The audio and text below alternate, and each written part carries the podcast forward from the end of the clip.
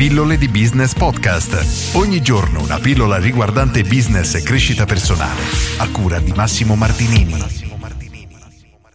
Perché non devi vendere a prezzo basso? Oggi cerco di fare chiarezza su un argomento che crea tantissima confusione e sposta le persone verso un estremo oppure verso l'altro. Ora partiamo da un presupposto. Se tu, se l'unico motivo per cui i clienti scelgono te è il prezzo basso, allora stai affrontando un problema molto grave nella tua attività che devi risolvere immediatamente.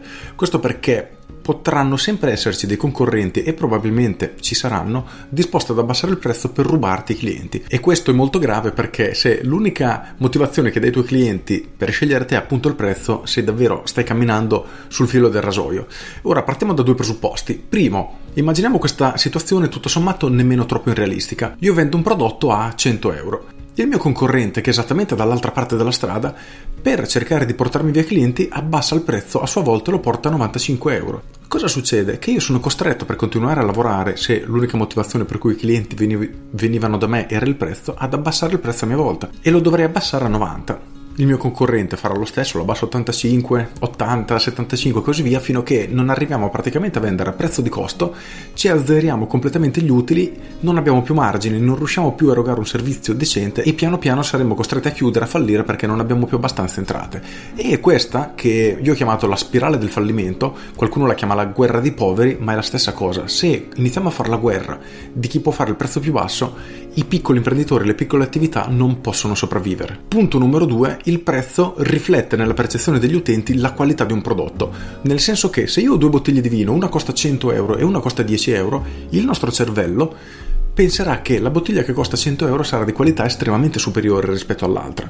Oltretutto sono stati fatti dei blind test, ovvero dei test alla cieca, in cui sono molto curiosi, in cui alcuni sommelier o anche persone normali venivano sottoposte a questo esperimento inconsapevole in cui gli veniva somministrato un vino travasato da una bottiglia all'altra, ad esempio un tavernello, diciamo, messo in una bottiglia di champagne o comunque in una bottiglia molto costosa e tutte queste persone, tra virgolette, cascavano nel tranello di reputare il vino più costoso anche il vino più buono, ma la cosa interessante è che approfondendo questi studi si sono accorti che davvero il cervello reagiva in maniera diversa. Bevendo un vino che le persone ritenevano costoso, le aree del cervello che stimolavano il piacere si attivavano, quindi davvero la nostra percezione riflette poi anche le sensazioni che proviamo, quindi è estremamente interessante come cosa. Però qui andiamo ad affrontare altri due problemi. Primo tra tutti, se vendiamo un prezzo basso la nostra qualità sarà percepita come una qualità bassa e utilizzare la classica frase che praticamente usano ancora tutti ma è completamente inutile perché non funziona, è miglior qualità a prezzo basso, proprio perché il nostro cervello non riesce a fare questo collegamento.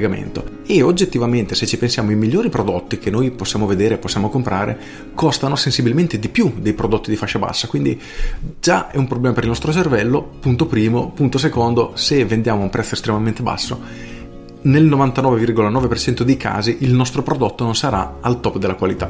L'errore numero due quando si parla di prezzi è estremamente sottile, nel senso che il prezzo alto può essere essa stessa una strategia. Quindi applicare dei prodotti a un prezzo molto alto per aumentare il valore percepito e c'è tutta una strategia di pricing proprio di utilizzo dei prezzi per aumentare questo valore percepito, ma davvero pochissime persone sono in grado di utilizzarlo. E se tu ti guardi attorno, soprattutto nell'ultimo periodo, negli ultimi mesi, forse anche nell'ultimo anno e mezzo, tantissime persone alzano i prezzi senza avere una vera logica, lo alzano così a caso, perché c'era una vecchissima citazione di Dan Kennedy che affermava nel dubbio aggiungi uno zero, ma la logica non è oggi costo 100, domani costo 1000, è ok, se oggi costo 100, domani voglio costare 1000, devo offrire qualcosa in più. E questa è un'azione abbastanza delicata, va costruita con le giuste tecniche, ma davvero l'ho visto fare da pochissime persone. Quello che invece io consiglio sempre di fare è quello di individuare una caratteristica della tua attività, del tuo prodotto in cui tu sei molto bravo e cercare di diventare la soluzione migliore per un determinato tipo di clienti,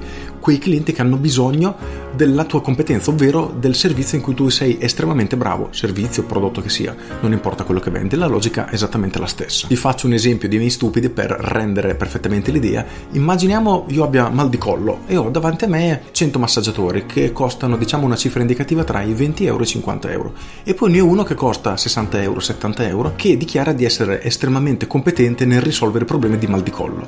Ora a questo punto la mia scelta dove ricadrà? è molto probabile che io vada da lui nonostante il prezzo sia più alto, nonostante ci siano tanti altri massaggiatori. Magari uno è molto bravo a massaggiare le gambe, uno è bravo a massaggiare le spalle, uno le braccia, uno i piedi, non importa.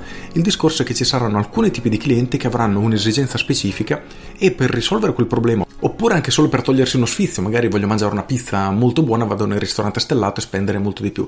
La logica però è la stessa, nel senso che ci saranno clienti disposti a spendere di più per avere una caratteristica ben precisa. Ed è esattamente quello che io consiglio di fare, perché senza questo, senza un tuo elemento differenziante, senza dare una vera motivazione ai clienti per venire da te, che non sia il prezzo, entrerai nella guerra di poveri, in quella spirale del fallimento che ti raccontavo prima e non avrai possibilità di esistere.